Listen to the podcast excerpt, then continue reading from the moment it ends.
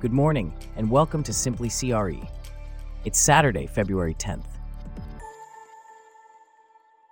On today's show, foreign investors are cooling on U.S. commercial real estate, while a Colorado bill proposes turning office buildings into apartments for a tax credit.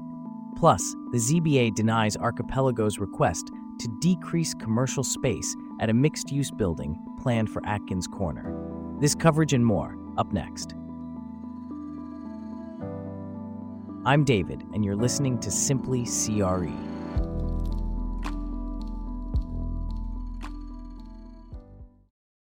We start off with a look at the commercial real estate, or CRE, which is bracing for another challenging year in 2024 after a turbulent 2023.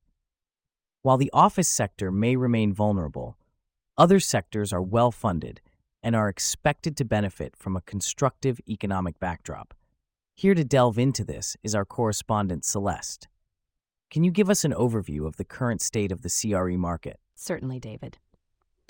Last year was one of the most challenging years for commercial real estate since 2009. The sector was hit hard by the Fed's policy tightening and the regional banking crisis, leading to a significant withdrawal of debt capital and a sharp drop in property sales.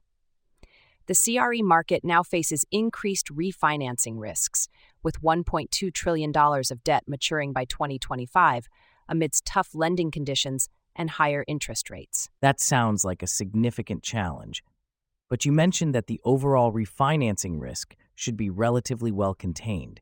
Can you explain why? There are three main reasons for this. First, policymakers are keen to avoid additional stress on the financial system and would act quickly to prevent periods of illiquidity and distress in both CRE and banks.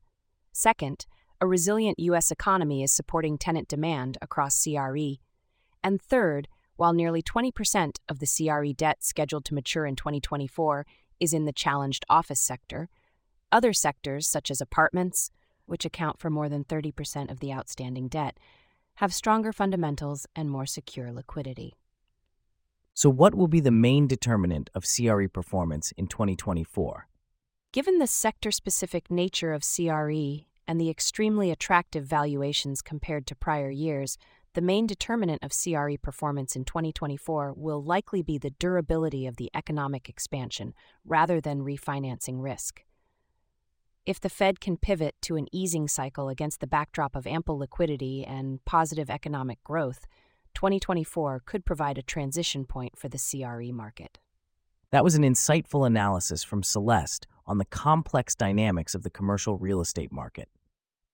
Speaking of which, there's a lot of uncertainty surrounding this market, particularly when it comes to office space. However, one thing is clear foreign investment in U.S. commercial real estate has significantly declined, with a few exceptions. This decline and the exceptions provide some insight into the state of domestic commercial real estate. Here to discuss this further is Bella, a correspondent for Simply CRE. Can you tell us more about this trend? Indeed, David. The peak of foreign purchases of U.S. real estate was in 2017, with residential purchases amounting to $153 billion. Now it's down to just $53 billion. While the percentage of homes in the U.S. owned by non Americans is usually between 2% and 3%, the percentage of commercial real estate owned by foreign investors has been much higher. Historically, it's been around 10 or 11%, but last year it was just 6%. That's a significant drop. What's causing this decline in foreign investment? There are a few factors at play. High interest rates and uncertainty about when they'll decrease are affecting both foreign and domestic investors. Sales volume in commercial real estate in the U.S. is down 63%. Additionally, some foreign investors are facing economic issues in their home countries and need to liquidate their assets. This is particularly the case for Chinese investors.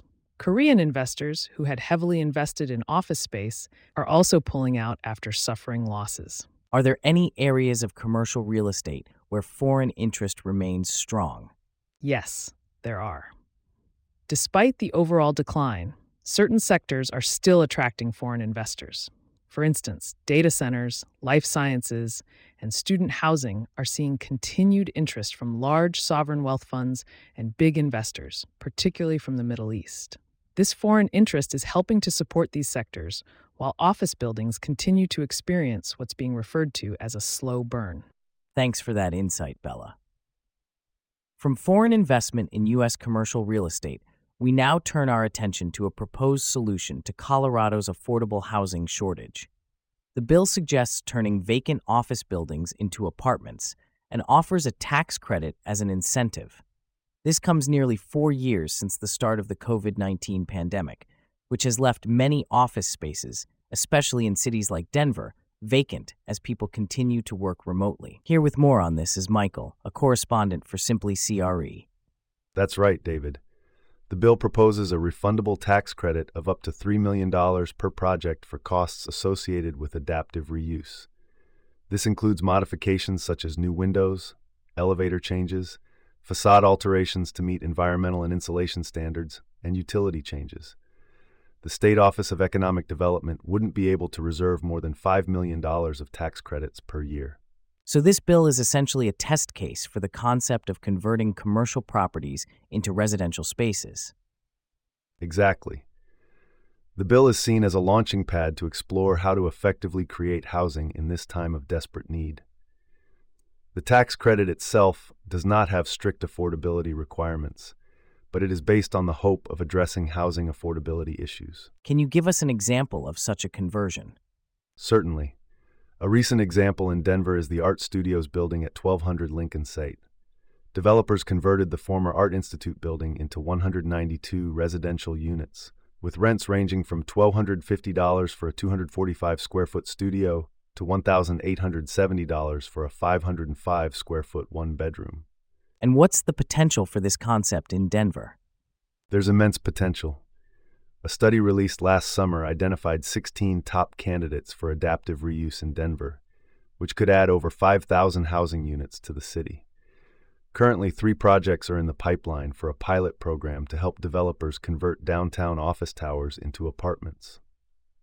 What are the challenges in converting commercial properties into residential spaces?